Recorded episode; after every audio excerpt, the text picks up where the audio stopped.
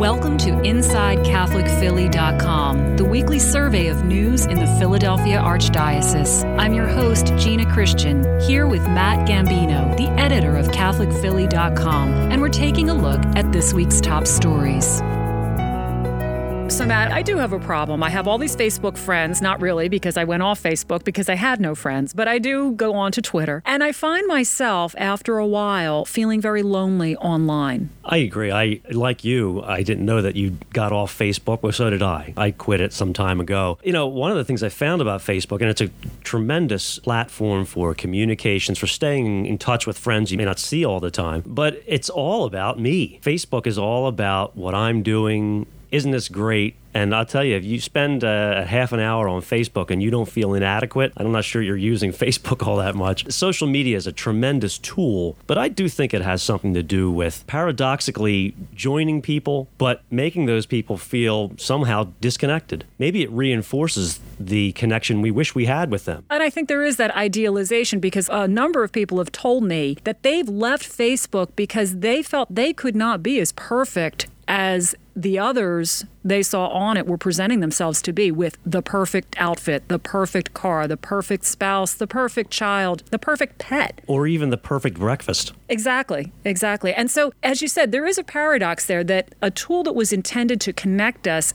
has driven us apart in some respects, although there's a lot of controversy over the research. Some research is suggesting it promotes isolation, and others are saying, wait, don't be so quick to extrapolate that research across all demographics. And there's also a question of what's perceived and what's actual. And it kind of parallels what you see with people's perception of crime. You know, news reports right. would lead you to believe that the world is just absolutely sliding into utter chaos. And in many areas of the world, or I should say in several areas of the world, the United States being one of them, the statistics actually show a decrease in violent crime. Yep, you were influenced by the media that we're consuming. All for the good. I mean, we want to be informed, but you know, the axiom that uh, if it bleeds, it leads. Well, eh, there's a tragedy, you're going to hear about it in the media, in the news. The whole thing with communications, we are in a communications age. You know, we are better informed probably than any previous generation, but I don't think we're any better connected. It's interesting. I've been in this business of Catholic media for more than 20 years, and one of the things I've always noticed as an editor, my job is to receive the articles and pieces that various writers are writing, and they almost always are not writing in conjunction with one another. So just the other day, I was doing my editing job, reading columns and pieces from various writers from various parts of the country, and several of them, independently of one another, kept hitting on this theme of loneliness. And so I got to thinking about loneliness in a time of mass communication, how well connected we are, but how seemingly existentially lonely we appear to be. What were some of the thoughts that these columnists were bringing forth? Well, one of the things that they brought forth was that in previous generations, maybe before my time, especially children of the Great Depression, these folks grew up having to rely on one another. And I think a lot of times in our culture,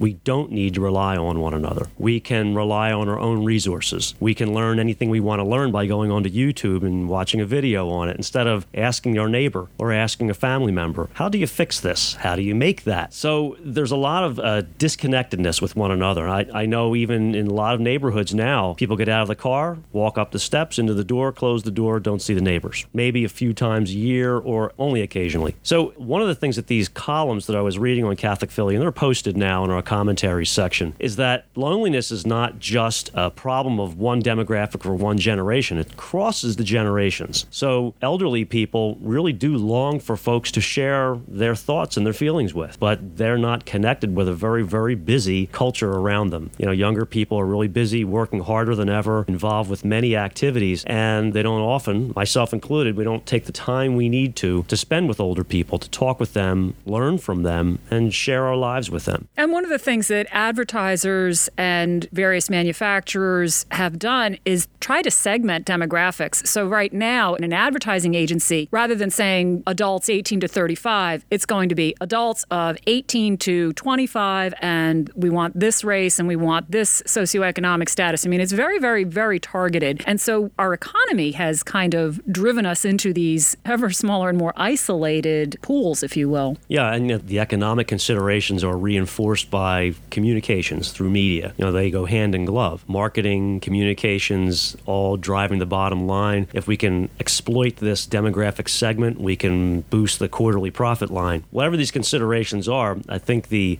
implications are that we need a higher horizon.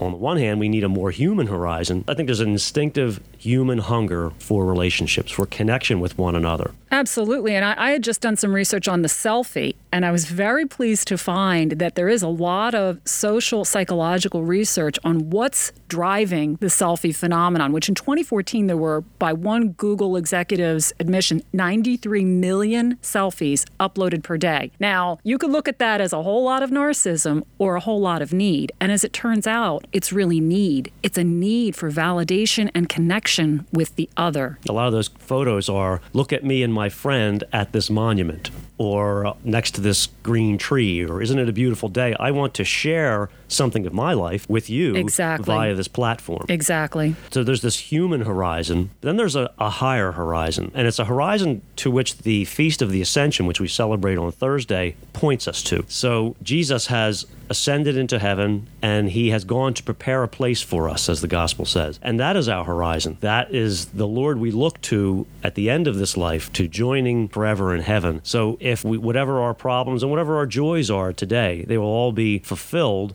with that divine life that we hope to share with him. Well, and I think what's interesting, the column that you're referencing, which was written by Father Thomas Dailey, also makes note of a point that Bishop Robert Barron made, which is that this division between earth and heaven, flesh and spirit, really is an inheritance from Greek philosophical thought and not from the Jewish worldview, which saw these realities as interwoven and, you know, in Father Dailey's column, the line at the end where he says, you know, when the angels say to the apostles, Why are you looking up? Get on with it. The call to action there is this is not the separation that you think it is. That earth and heaven have been wedded, and you need to operate in that new reality, which is more integrated. As we believe that our Lord is in heaven looking down upon us, He's with us everywhere and always now. So he has ascended into heaven, but by the gift of the Holy Spirit, God lives within each of us. And there's our connection with one another. Exactly. There's our connection on the human scale and on the divine, so that we not only are individuals in this culture and this time and place, but we are brothers and sisters here, and we are united in our Lord who has gone ahead of us and who leads us in our daily lives and calls us at the end of our days to be with Him. And that actually resolves what's one of the tensions in that whole selfie phenomenon that I mentioned a moment or two ago is that when you're posting those pictures up there looking for that validation, that okay, that approval from that other is coming from someone who is as broken as you are, because that's the human condition. The only way that gets resolved is when you find your identity in Christ. And when you have that fulfillment and that correct view of where does my source of identity and provision come from, it is from the Lord, then you're able to interact with the other and that wound is healed. Yes, it is. in fact, that's a, a, very powerful healing ministry of the church. And it's interesting that maybe that initial point of contact is coming in a new way from social media that wouldn't have been foreseen 20 years ago. Well, it actually highlights the need. If anything else, it highlights the need and it shows how our approach to meeting that need can have some value. It's not that social media is without value, mm-hmm. but at the same time, that there is a bankruptcy in it or an insufficiency in it. There's an insufficiency. I think it's a starting point, it's not the end point. Exactly. So we can't completely rely on ourselves here. And I think that both the columns that you're referencing, which would be Father Thomas Dailey's column, and then one by Moises Sandoval, who has written quite eloquently from his own experiences growing up in the Depression Yes, and, and writing about his family and how they had a need for connections and they made those connections and they fostered relationships in the community among their families. And there are lessons that remain with him today as an older gentleman, but this is a wisdom that he has to pass on to younger readers from anywhere. He's from the New Mexico area. So isn't it interesting that we can learn from the wisdom of this man from across the country, even here in the Philadelphia region? That shows that this social media is not without value. There Indeed. is connection, but it needs to be rightly ordered. So correct. Great. Thanks, Matt. And for more on these and other stories in local, national, and world news, as well as features on sports and culture, visit us online at CatholicPhilly.com. Thanks so much to Matt Gambino, the editor of CatholicPhilly.com. I'm your host, Gina Christian, and until next time, may God bless and keep you. This podcast has been a production of CatholicPhilly.com. Music by Dustin Taylor Phillips. For more information, visit us online at CatholicPhilly.com. Funding for CatholicPhilly.com comes from the Archdiocese of Philadelphia and from readers and listeners like you. Support excellence in Catholic journalism. Visit CatholicPhilly.com and click on Make a Donation.